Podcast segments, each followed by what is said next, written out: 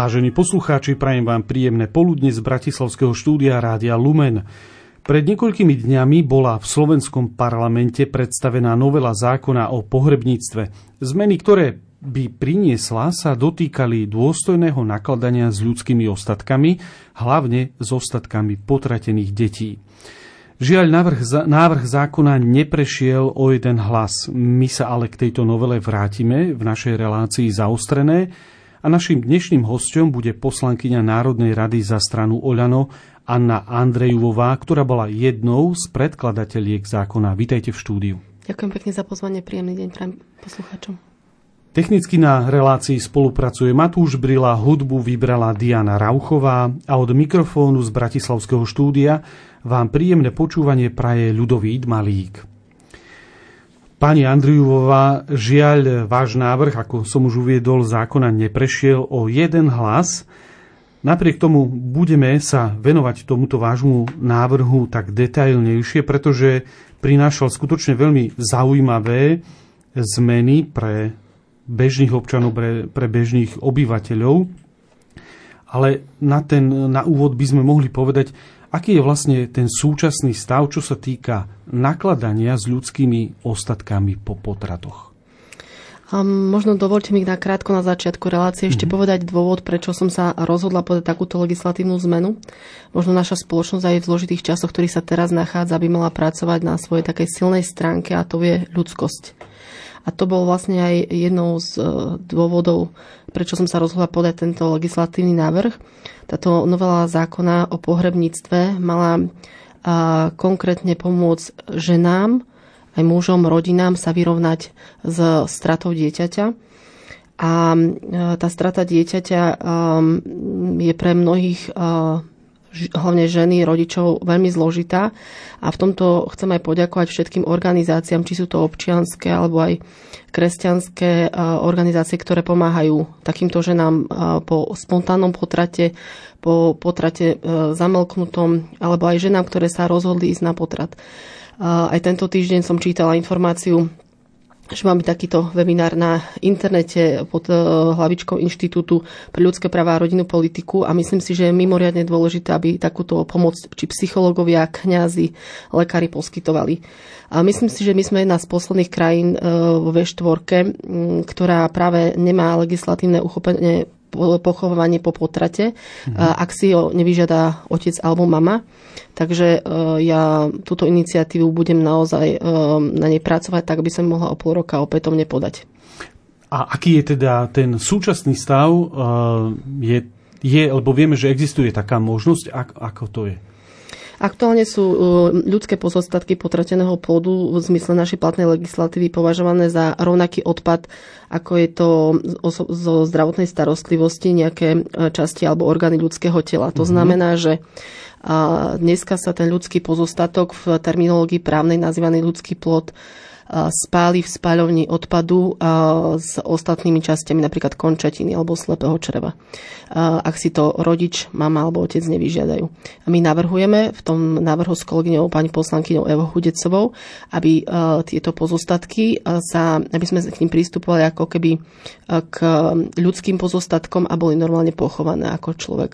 A to sa týka mm, detí, ostatkov e, detí po potratoch, či už je potrat prirodzený alebo a teda spontánny alebo umelý?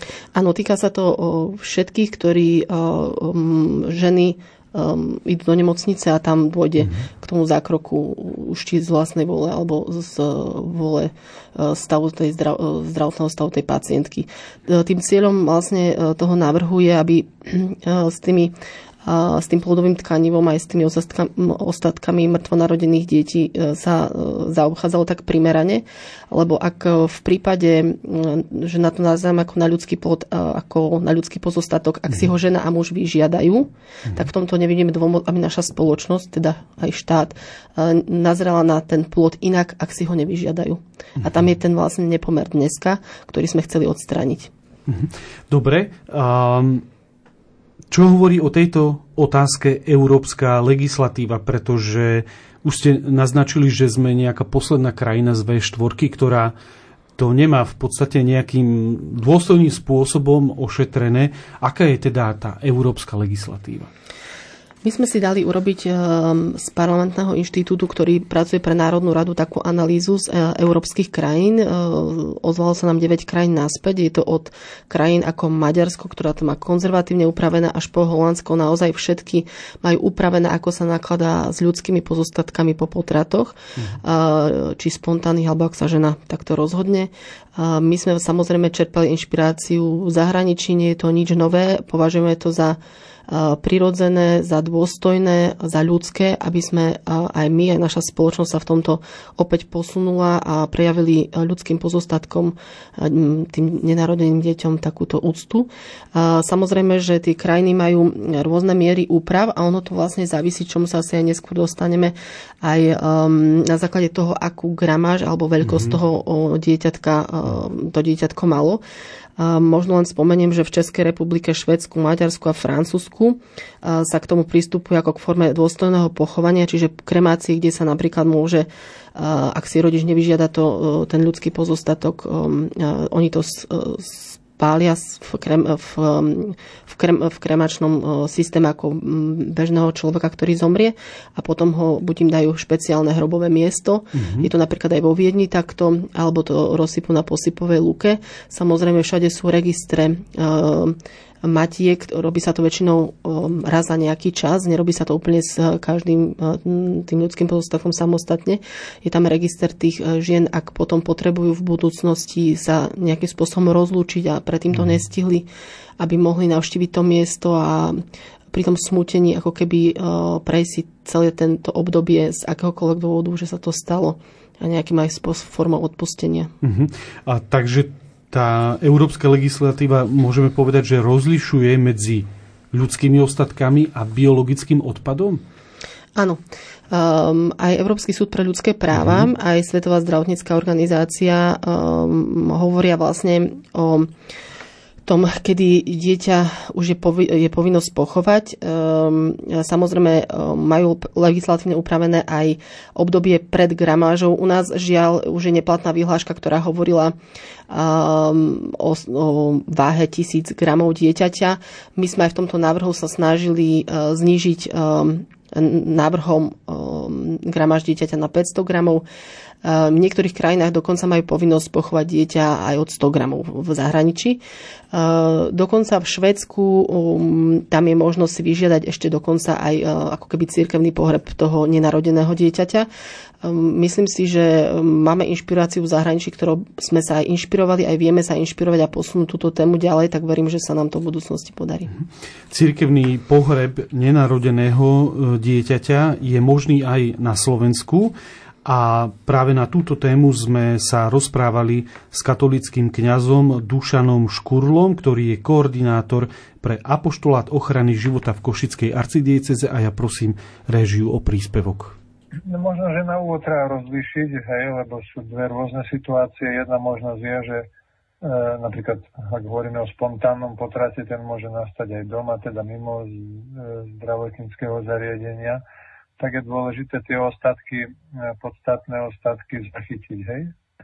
Druhá možnosť je, že e, žena, povedzme, musí podstúpiť to tzv. čistenie maternice e, a musí ísť teda do nemocnice, no tak tam je dôležité, aby rodič, teda žena, aby, aby upovedomila dopredu tých lekárov, že má záujem svoje dieťa pochovať alebo vyžiadať si ho na pochovanie ak teda dojde k tomu e, odňačiu teda dieťaťa z tela ženy, tak e, následne e, po zákroku nemocničné zariadenie je povinné odovzdať pozostatky rodičom.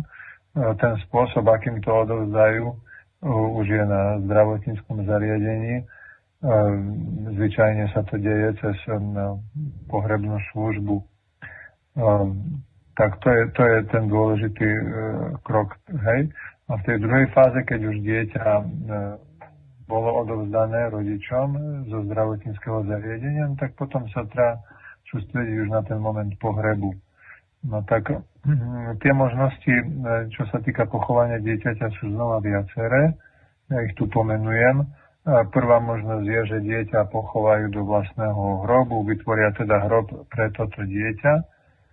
Zákon o pochovávaní špecifikuje, aký má byť ten hrob, že treba, aby to bola 70 cm hlboká jama. To vonkajšie stvarnenie hrobu to už je na samotných rodičoch, ako to platí aj pri iných pohreboch. Druhá možnosť je, že využijú už existujúci hrob, napríklad svojich príbuzných, ktorí už sú niekde na cintoríne pochovaní, tak napríklad sú v krypte, tak takéto malé pozostatky možno uložiť do tej vrchnej časti krypty. Sú také malé, že sa tam ľahko zmestia, to chceme tým povedať. Tá tretia možnosť je, že rodičia využijú spoločný hrob. Takých hrobov nie je veľa na Slovensku, ale sú také to je hrob dopredu už pripravený pre takéto prípady. Je to hrob spoločný, to znamená, že je tam väčšie množstvo detí eh, pochovaných. Napríklad my v Košiciach takýto hrob máme od roku 2016, tak za to obdobie máme tam pochovaných 90 eh, detí. V takom prípade sa už rodičia musia skontaktovať so správcom hrobu a dohodnú e, ďalší postup.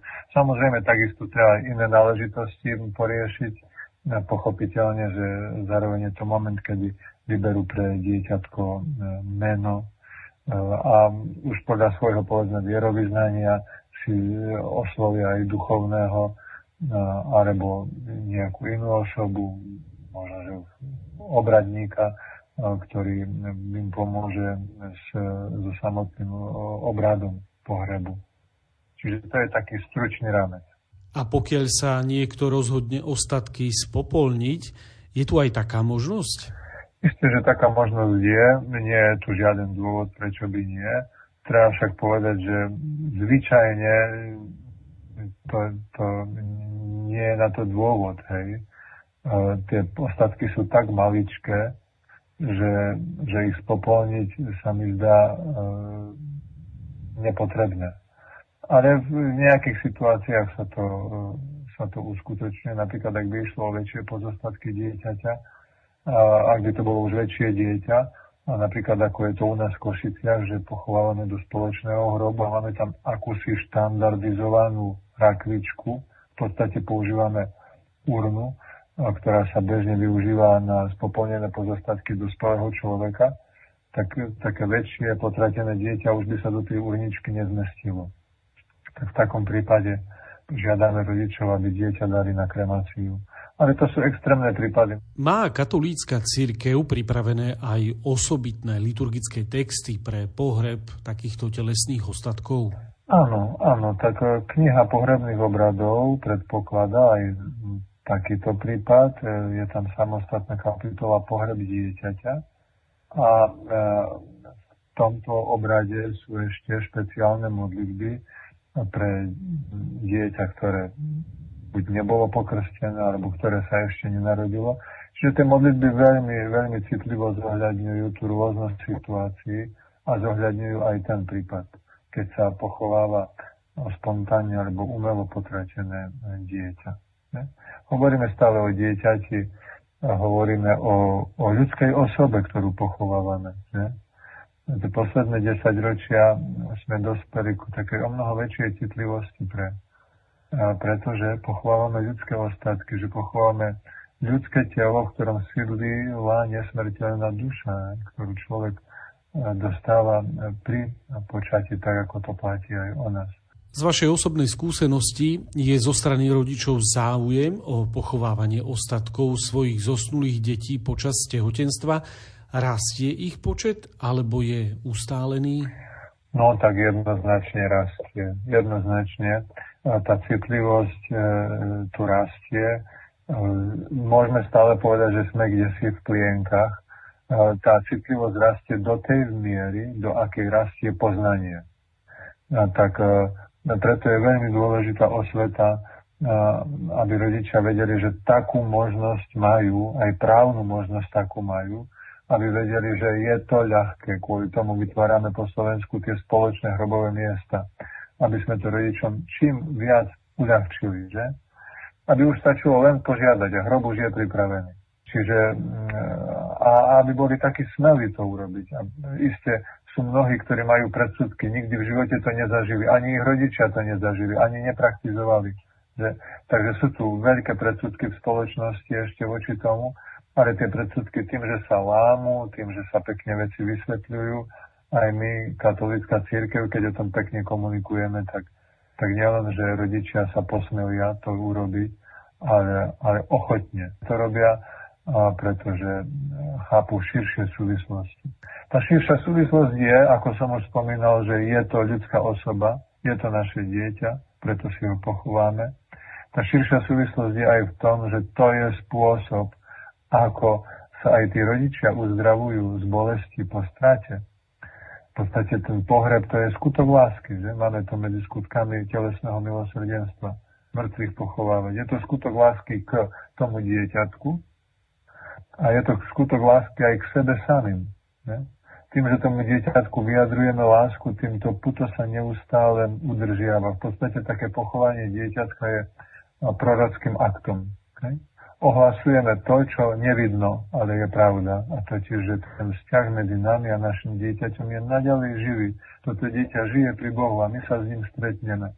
A tým pohrebom to ohlasujeme. Že ten, ten príbeh, ten vzťah sa neskončil smrťou dieťaťa, on má svoje pokračovanie v Bohu. A v plnosti to no, uvidíme. Tretie, čo by som také videl, je, že je to spôsob takého neprianého, ale aj dosť priamého budovania e, kultúry života. Hej? Tá kultúra smrti je v podstate, je v podstate kultúra skartovania. Potratíme dieťa a zabudnime na tú epizódku. Hej?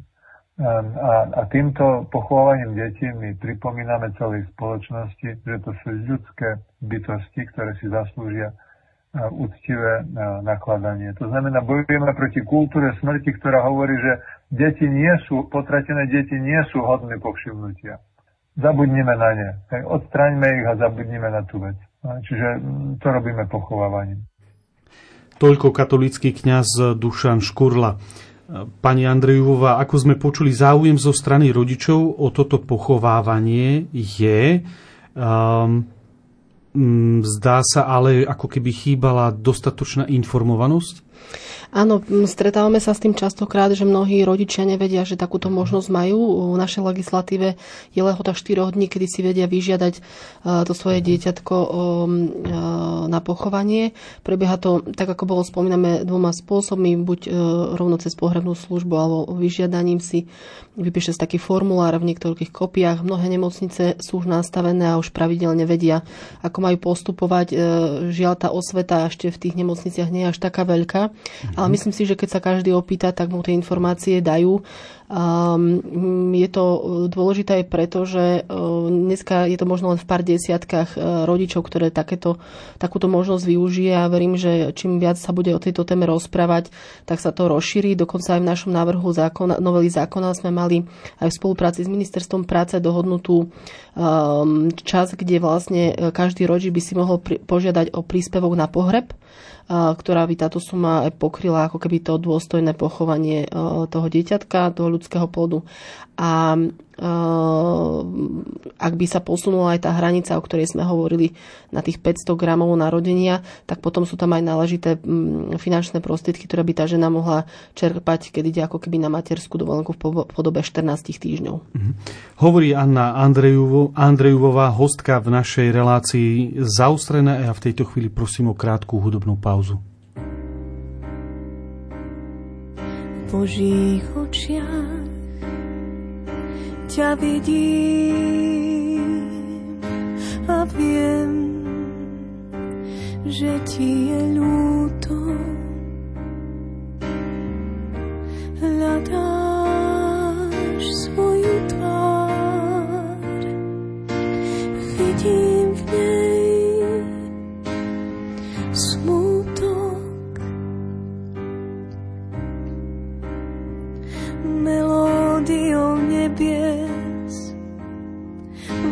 vlnami oblakov ti posielam úsmev.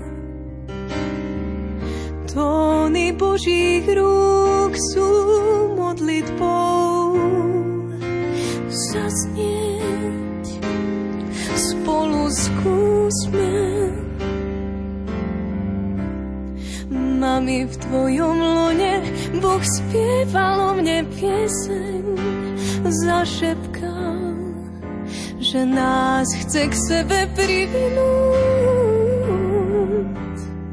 Povedz prečo tu na zemi spolu nie sme v modlitbe môžeme navždy spočinúť.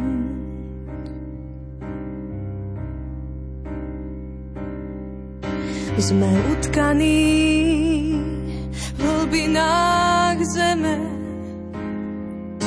v skrytosti stvorení.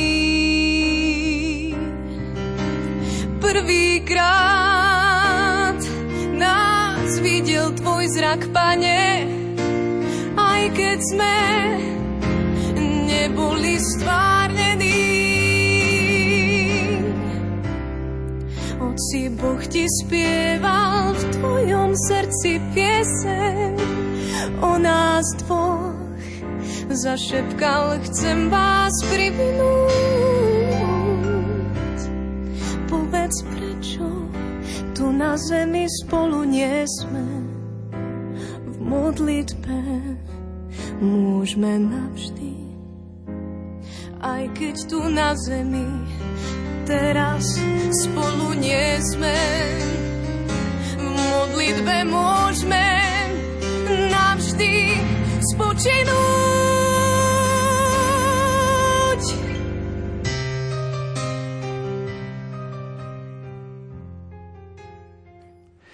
Milí poslucháči, počúvate reláciu zaustrené, v ktorej sa s poslankyňou Annou Andrejuvovou rozprávame o jej návrhu zákona o pohrebníctve. Hovorili sme o súčasnom legislatívnom stave a možnostiach pochovania ostatkov potratených detí.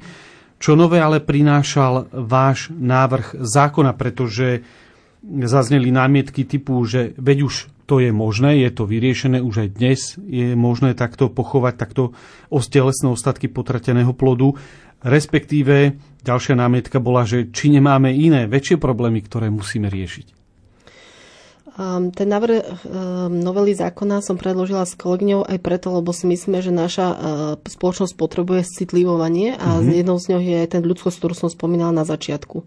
A keď mnohé iné krajiny okolo nás sa posunuli a e, chápu ten ľudský plod e, ako keby e, ľudský dar do života každého človeka a dávajú im to pietné miesto pochovať ich, tak si myslím, že aj naša spoločnosť by sa v tomto mohla posunúť. Samozrejme, že na tejto schôdzi napríklad máme až rôznych 140 bodov, mnohé návrhy noviel zákonov, nové zákony. Určite bežný človek nevie všetky, mm-hmm. ako nech sa volajú, čo všetko prinášajú tie právne zmeny. A samozrejme, keď sa objaví väčšinou taká špecifická téma, ako je konkrétna pomoc tehotným ženám, znižovanie hranice pri interrupciách, alebo aj konkrétne táto novela zákona o pohrebníctve naraz nastáva argument, ktorý ste práve použili. A ja by som vlastne chcela povedať možno iba jednu vetu, že nič nie je dôležitejšie ako ľudský život. A, a tá ľudskosť, tá dôstojnosť, na to by sme si mali stále urobiť čas, aj keď sa stane rodičom takáto vec, že im dieťa e, zomrie, alebo aj tie ženy, ak sa rozhodnú ísť na potrat, aby sme um, im ukázali, že to nie je cesta, ale že existujú aj ďalšie iné možnosti v akýchkoľvek témach, ktoré sa týkajú práve e, ľudskosti, konkrétnej pomoci tehotným ženám. Jedna vec e, sú námietky a výčitky a kritika, ktorá zaznie niekde v médiách či na sociálnych sieťach. Druhá vec sú samotní poslanci Národnej rady. Preto sa opýtam, nebolo im to dostatočne e, vysvetlené, ozrejmené táto problematika, alebo alebo hlasovali len podľa toho, ako im to bolo nariedené z ich strán? A pred hlasovaním, dokonca aj v mhm. rozprave som vystúpila ako jediná, e, kde som mu sa snažila vysvetliť celý tento proces návrh novely zákona, kde, pri, kde sme priniesli ako keby tri zmeny, ktoré sme chceli, ktoré, ktoré by sa mali zmeniť. To znamená, že pochovanie ľudských plodov po spontánnych aj normálnych potratoch. A druhá časť bola určenie presnej hranice pôrodu a potratu, kde si to u nás vyžadujú aj mnohé, um, aj zahranične na nás trošku pozera, že e, žiaľ veda sa už posunula a my dokážeme zachrániť stále mladšie, mladšie detičky v tom lone matky a čiže sme hranicu posúvali na 500 gramov a hranicu stavenia potratu nadol a, a nahor života. A tretia vec, ktorá bola, že tie um, um, ten plod, ak sa narodí e, živý, považuje sa za živo narodené dieťa. Tu možno, e, možno to není pre posluchačov až také dôležité, ale je to veľmi dôležité pri e, starostlivosti zdravotnej, umrtnosti prenatálnej a tak ďalej, aj pre samotných lekárov, ktorí s týmto návrhom robia. Aj napríklad pán profesor Zahumenský, ktorý možno má iný názor na ochranu života, ako mám ja, ale on sám aj v rozhovore pre denník N povedal, že v Európe sú všetky plody na 500 gramov už porod, či žijú alebo nie ale na Slovensku sa mŕtvý plod medzi 500 až 1000 gramami berie ako potrat, takže sa neráta do perinatálnej umrtnosti. To má samozrejme dosah aj na matku, ktorá príde o isté benefity pri pôrode. Čiže tu by som len chcela povedať, že aj z, aj z odbornej verejnosti zaznieva, že táto hranica je mimoriadne dôležitá, aby sa určila, čo sme návrhu uviedli. Čo sa týka poslancov Národnej rady, ja som nezaznamenávala nejaké mm. kritiky alebo nejaké špecifické poznámky k tejto téme. Asi vedela som približne plus minus o niektorých e, poslankyniach väčšinou, ktoré za to návrh e, hlasovať nebudú, ale nezaznamenala som nejaké väčšie, väčšie turbulencie pri tomto návrhu zákona. O to viac ma potom prekvapilo, že tesne pred hlasovaním možno začali sa trošku šíriť nejaké dezinformácie v pláne, ktoré zjavne nevychádzali z toho, že to niekto čítal. Mhm. Ale pripomeniem, že bolo to vlastne, to bolo v podstate prvé čítanie zákona, on by mal prejsť do druhého čítania a tak ďalej. Áno, dokonca uh, väčšinou aj v legislatíve sa to takto robí, že ak sa predá nejaký návrh zákona, ktorý nie je dokonalý mm-hmm. a môže sa vylepšiť alebo ako keby upraviť tak, aby bol priechodný, tak vlastne po tom prvom čítaní je stále tá možnosť. To znamená, že v tomto som aj vďačná napríklad, že pani poslankyňa Marcinková zo strany SAS a s pánom poslancom Ledeckým podporili ten návrh zákona a dokonca oni komunikovali s občianskými komunitami, ktoré takisto považujú za dôležité pochovanie ľudských plodov a vyrovnanie sa s tou stratou. To znamená, že je veľmi dobré, že v tejto oblasti funguje nielen Fórum života, Alexis a všetky kresťanské organizácie, ale aj občianské a považujem to veľmi dôležité ako tému pre citlivovanie spoločnosti. Mm-hmm. Poďme ale konkrétne k, k, tomu, sa, k tomu samotnému návrhu. Tie ľudské ostatky, ktoré si rodičia by si nevyžiadali, by podľa vášho návrhu nemocnice museli poslať na kremáciu alebo teda na pochovanie. Otázka ale je, kto by to platil, respektíve nemocnica by tak musela pochovať všetky ostatky, ostatky aj tých najmenších plodov? Áno, náš návrh hovoril, že tak ako dneska, ak sa žena, um, ak má žena potrat, či spontánny, mm-hmm. alebo sa rozhodne na ňo ísť, tak pri spontánnom potrate, zamoknutom potrate to platí nemocnica, teda štát. Mm-hmm. Akurát, že to ide do spaľovne s tými, ako som spomínala, inými ostatkami časti tela. Mm-hmm. Ako keby. To znamená, že tam už dneska financie idú zo štátneho rozpočtu a teraz by sa to vlastne technicky rozdelilo, že zachovali by sa k nim ako k ľudským pozostatkom a ak by si ich nevyžiadala, tak by sa to potom raz za nejaký čas e, podľa možnosti nemocnice spopolnilo a pochovalo napríklad na spoločnom hrobe. Uh, už dneska vieme, že aj mnoho organizácií, ktoré som aj spomínala, uh, pracujú na tom, aby boli rôzne spoločné hrobové miesta po celom Slovensku. Rozširuje sa to, som za to veľmi vďačná, verím, že to bude pokračovať, lebo aj tak sa môžu tí rodičia rozlúčiť s tým dieťatkom. A čo sa týka um, toho, ako to v tých nemocniciach funguje, ja som komunikovala aj uh, s ginekologmi, s riaditeľom nemocnice, mm. ako presne nakladajú dneska s takýmito ostatkami. Takže mám konkrétnu reálnu výpoveď ľudí, ktorí s tým prakticky robia. Myslím si, že tak ako keď je to možné v zahraničí, presne tento postup je možný aj u nás. Nie je to nič neobvyklé, akurát, že sa to rozdelí na ten ľudský pozostatok a to, čo dneska nemocnica robí, čiže tie financie pri tom, ak je to žene určené ako zdravotná indikácia alebo ak sa jej to stane, bude to platiť štát. Samozrejme pri ženách, ktoré už dneska si zaplatia mm-hmm. ten potrat, a, tak e, dneska je tam tiež tá suma premietnutá, e, že oni s tým musia nakladať ako s biologickým odpadom. To znamená, že tá suma sa iba presunie e, na dôstojné um, uloženie potom cez pohrebníctvo nejakého spoločného hrobu. Mm, bola tam tiež, som zaznamenal aj výčitku, že, že nemocniciam by sa zvýšili náklady. Bola nejako oprávnená? A ja som spolupracovala pri tomto s ministerstvom financí. Mm-hmm. Oni uh, cez útvar hodnoty za peniaze vyrátali nejakú sumu, ktorá by bola priamo zo štátneho rozpočtu viazaná pre mm-hmm. nemocnice na tento účel. Uh, sú nemocnice, ktoré sú na to vybavené. Um, to znamená, že majú uh, nejaký druh chladiacich boxov na uloženie. Sú také možno, ktoré by to potrebovali ešte dokúpiť.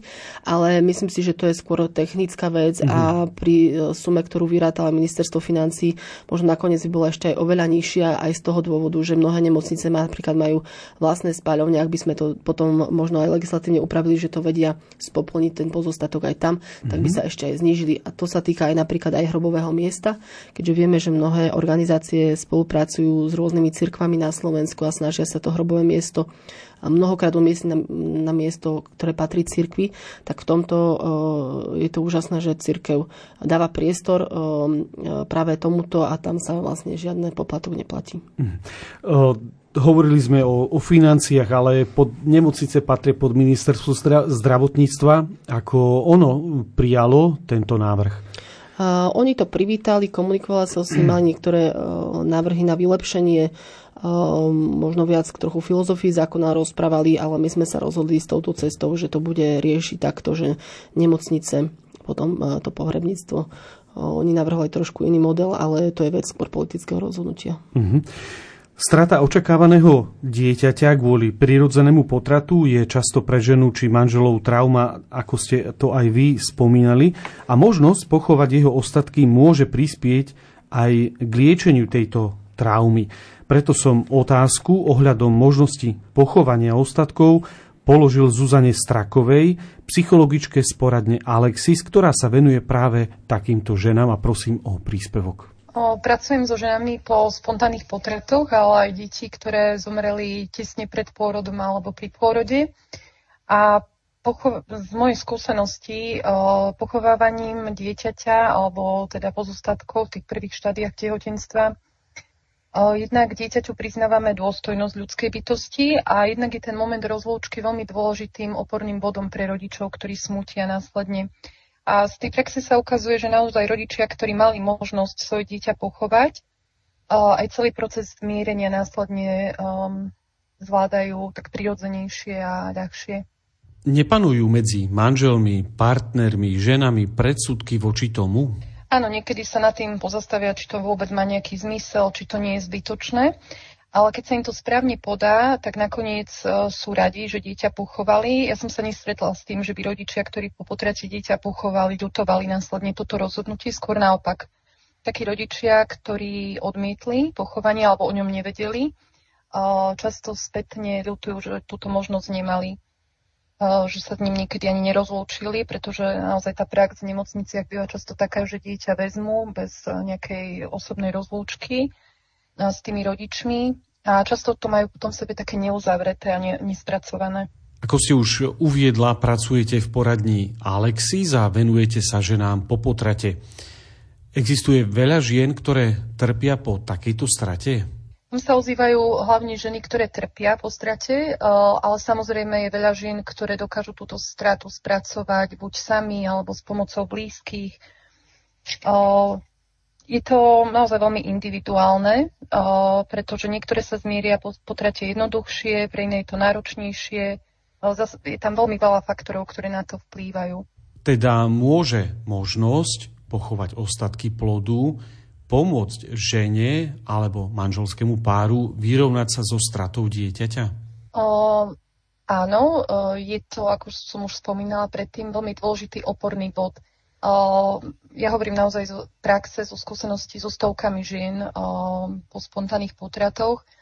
A naozaj opakovane sa ukazuje, že ten moment rozlúčky, jednak vidieť to dieťa, nejako si ho pritúliť, mať osobitný čas na rozlúčenie sa s ním v súkromí, následne pochovanie toho dieťaťa a tým pádom aj miest, miesta, ktoré je pre rodičov spomienkové, kde môžu prísť a spomenúť si na to, na to dieťa, zapaliť za neho sviečku, eh, pomodliť sa, je veľmi dôležité. Naozaj eh, pre rodičov je to ako keby také uzavretie kruhu. Samozrejme, smútenie pokračuje ďalej. Nie, eh, týmto obradom alebo pochovaním sa smútenie nekončí, ale je to niečo, nejaký taký oporný bod, kde, kde sa môžu vrátiť a do istej miery je to naozaj také uzavretie toho kruhu. Hovoríme síce o ženách, lebo ženy sú nositeľkami života, ale mal by sa do tohto procesu zapojiť aj manžel, partner? O, tak v tých prvých momentoch, kedy žena príde o dieťatko, či už je to doma alebo v nemocnici, o, prítomnosť partnera je veľmi dôležitá aj po praktickej stránke. To znamená, akékoľvek aj administratívne úkony alebo komunikácia s personálom, s personálom nemocnice je dôležitá pre tú ženu naozaj z tej praktickej stránky. Následne aj v tom procese smútenia má partner veľmi dôležitú úlohu, hlavne byť prítomný, byť takou oporou citovou, psychickou pre ženu tam už nepotrebuje veľa riešiť, lebo muži majú niekedy v sebe taký tlak, že potrebujú v tom procese smutenia niečo riešiť, že je mm, na nich nejaký podávaný tlak na nejaký výkon. Ale práve vtedy, keď si uvedomia, že je to naozaj o tej prítomnosti, o mm, polopate povedané poskytnutí ramena na vyplakanie a tej blízkosti pre ženu, tak v tej chvíli je tá ich úloha splnená. Naozaj tam nie, je žiaden výkon dôležitý ani nič podobné, ale jednoduchá ľudská blízkosť. Toľko Zuzana Straková z poradne Alexis. Pani Andrejová, vy, vy ste to už povedali alebo naznačili, ale v tom návrhu ste prišli aj e, s takou definíciou, čo je pôrod mŕtvého dieťaťa. E, prečo je to dôležité? Prečo by sa to malo zmeniť? Je to dôležité aj preto, lebo európska legislatíva nás zavezuje k dodržiavaniu nejakých štandardov na, udržiavanie, e, na určovanie presne mŕtvo narodeného dieťaťa a u nás táto legislatívna zmena absentuje. A je to vlastne veľmi dôležité e, a je to aj problém pre aplikačnú prax, ktorá vlastne nereflektuje ten posun v tej otázke posudzovania pôrod mŕtvonarodeného dieťaťa a potrat. A u nás sú už tie, um, tá legislatíva, ktorá bola, bola tak zastaraná, že už vlastne neplatí. A uh, tento uh, stav okrem iného spôsobuje v praxi uh, ako keby nedôstojné zaobchádzanie s pozostatkami, ako keby ľudskými. A u nás boli donedávna mŕtvo narodené deti, ale mnohé ešte podľa starej vyhlášky sú tisíc gramov. Tam bol ten presne tá definícia pôrodu a potratu, respektíve 28. týždeň tehotenstva. Čo sa my vieme, že v, vo svete dokážu zachrániť už niekedy 21-20 týždňové detičky. To isté aj u nás dokážu zachrániť áno, už takéto malé. Áno, čiže vlastne aj Svetová zdravotnícká organizácia dlhodobo tlačí na Slovenskú republiku, aby sa znížil ten, tá, ten gestačný vek toho dieťaťa a akési zosúladenie práve európskych noriem mm. a, a našich, a tak aby to bolo 500 gramov ako kritérium tej pôrodnej hmotnosti alebo gestačný vec 22 dovršených týždňov a ak by ani jedno z predchádzajúcich kritérií eh, by nebolo splnené, tak eh, dĺžka od temena po petu na 25 cm. Takže keď eh, správne tomu chápem, u nás je dodnes považované dieťa, ktoré má hmotnosť menej ako tisíc gramov a narodí sa mŕtve, je považované za potrat? Áno, je to tak a keď sa ho nevyžiada rodič, tak je spálené s ľudskými pozostatkami, okay. končatinami. Dobre. Um, na ostatky podľa vášho e, návrhu by sa teda pozeralo ako na ľudské ostatky. Nebol toto možno tiež jeden z ďalších dôvodov, prečo ten zákon neprešiel v tom prvom čítaní, ne, nebrala to istá nejaká skupina ľudí alebo poslancov ako uh, niečo ideologické, lebo de facto tým by museli aj tomu plodu priznať e, status ľudských, ľudských ostatkov, teda nemohli by už len argumentovať, že ide o nejaký zhluk buniek. A tak ako som už asi dvakrát spomínala v tejto mm. relácii, um, podľa mňa ľudskosť je aj znakom civilizácie. a práve to citlivovanie tej spoločnosti a aj posúvanie vedy dopredu znižuje ten vek mm-hmm. toho dieťatka, kedy, kedy, sa, kedy je v tej maternici toho, tej, tej matky natoľko, že dokážeme ho zachrániť oveľa skôr. A o to viac možno z toho kresťanského hľadiska, ak sa to dá nazvať, keďže my považujeme to dieťatko od počatia, možno niektoré kolegyne by si museli niečo priznať, to ja už neviem, ako to chápu, mm-hmm. ale ja to považujem stále za tému ako keby naprieč politickému spektru aj všetkým rôznym um, pohľadom na, na život a na svet, pretože aj veda posúva hranice uh, tak, aby zachraňovala ľudský život. Uh-huh. A, a ak to dokážu krajiny, ktoré uh, nemôžno nazývať, že sú úplne kresťanské, ako je napríklad Česko alebo severské krajiny a považujú to za správnu vec pochovať ostatky, a ľudské pozostatky, tak myslím si, že o to viac my by sme sa mohli práve aj v tejto veci inšpirovať aj ako poslanci, poslankyne v parlamente práve touto, touto legislatívou v zahraničí. Práve spomínané Česko tiež mňa napadlo oficiálne podľa štatistiky, nepatrí medzi veľmi uh, veriace krajiny, skôr naopak ateistické.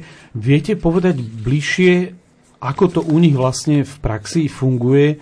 Ehm, aký je tam, eh, aké tam platia pravidla na pochovávanie ostatkov potretených detí?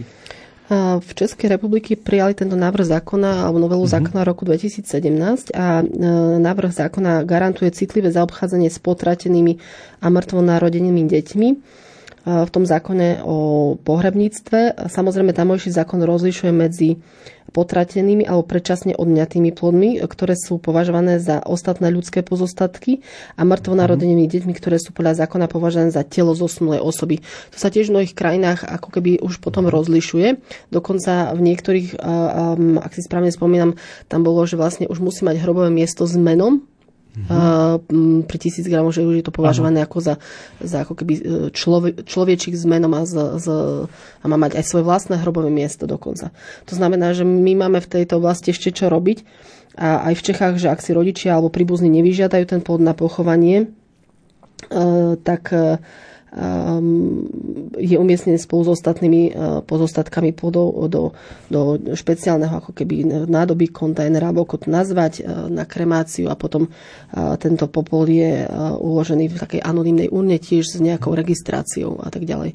Samozrejme v Čechách dokonca išli tak ďaleko, že v nemocniciach um, taký prípad som čítala, um, že sa snažia že nám tiež po akomkoľvek typu potrate pomôcť, takže že označia to dieťatko menom mm-hmm. a, a nejakým spôsobom tam dajú nejakú hračku, aby tá žena mohla v akomkoľvek čase prísť a ešte sa ako keby rozlúčiť. rozlúčiť. Hej, že oni sú už mnohé tie organizácie v Čechách, ktoré spolupracujú, hľadajú rôzne formy po spolupráci s tými nemocnicami, ako pomôcť tým ženám, lebo napriek tomu, že sa v spoločnosti možno o tejto téme až tak veľmi nerozpráva, a podľa štatistik sa to týka každej štvrtej ženy v nejakej mm. forme. A myslím si, že to je téma na citlivovanie nás aj ostatných a aj, aj pomoc tým ľuďom. Je veľmi dôležité, aby ženy, ak si s tým nevedia pomôcť sami, aby vyhľadali aj pomoc, či už lekárskú, psychologickú, či už kňaza, alebo aj sa možno zveriť ľuďom okolo seba, lebo to smutenie, ak niekto prežíva s niekým iným, možno dokáže lepšie pre, prekonať tú stratu. Je to zaujímavé, e, pretože na jednej strane väčšina ľudí, aspoň podľa štatistiky, v Čechách je proti nejakým, e, nejakému zľavovaniu, čo sa týka potratov, umelých potratov. Na druhej strane urobia také kroky, ktoré nerobia ani mnohé kresťanskejšie krajiny, ako je Česko. Ale mne zaujalo okrem iných sú tam potom aj Fínsko, Francúzsko, Holandsko, ktoré sa určite nedá považovať za e, nejakú katolíckú krajinu, ale zaujalo ma aj Švédsko. Tam ste spomínali, že je tam aj možnosť e, požiadať nejaký církevný pohreb e, vo Fínsku. vo Fínsku v evangelickej alebo luteránskej cirkvi. Tam je luteránska cirkev. Áno, áno, myslím si, že to bolo uh, práve v tých severských krajinách. A, pardon, vo Švedsku je to, že vlastne po 22.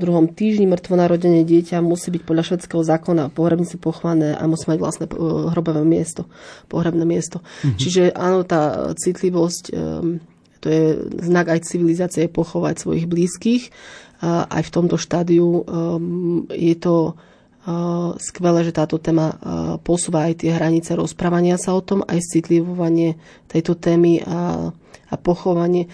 Mnohí psychológovia hovoria, že práve to smútenie, rozlúčenie sa alebo um, prijatie toho faktu, čo sa stalo, veľmi pomáha aj tým rodinám, aj tým ženám. Čiže vidíme tu hľadisko nie len možno pre mnohých kresťanské a, a ten pohľad ako veriaceho človeka pochovať a, mŕtvych, ale aj to ľudské, že mnohé ženy um, sa potrebujú ako keby rozlúčiť s tým svojim mm-hmm. dieťaťom. Mm-hmm.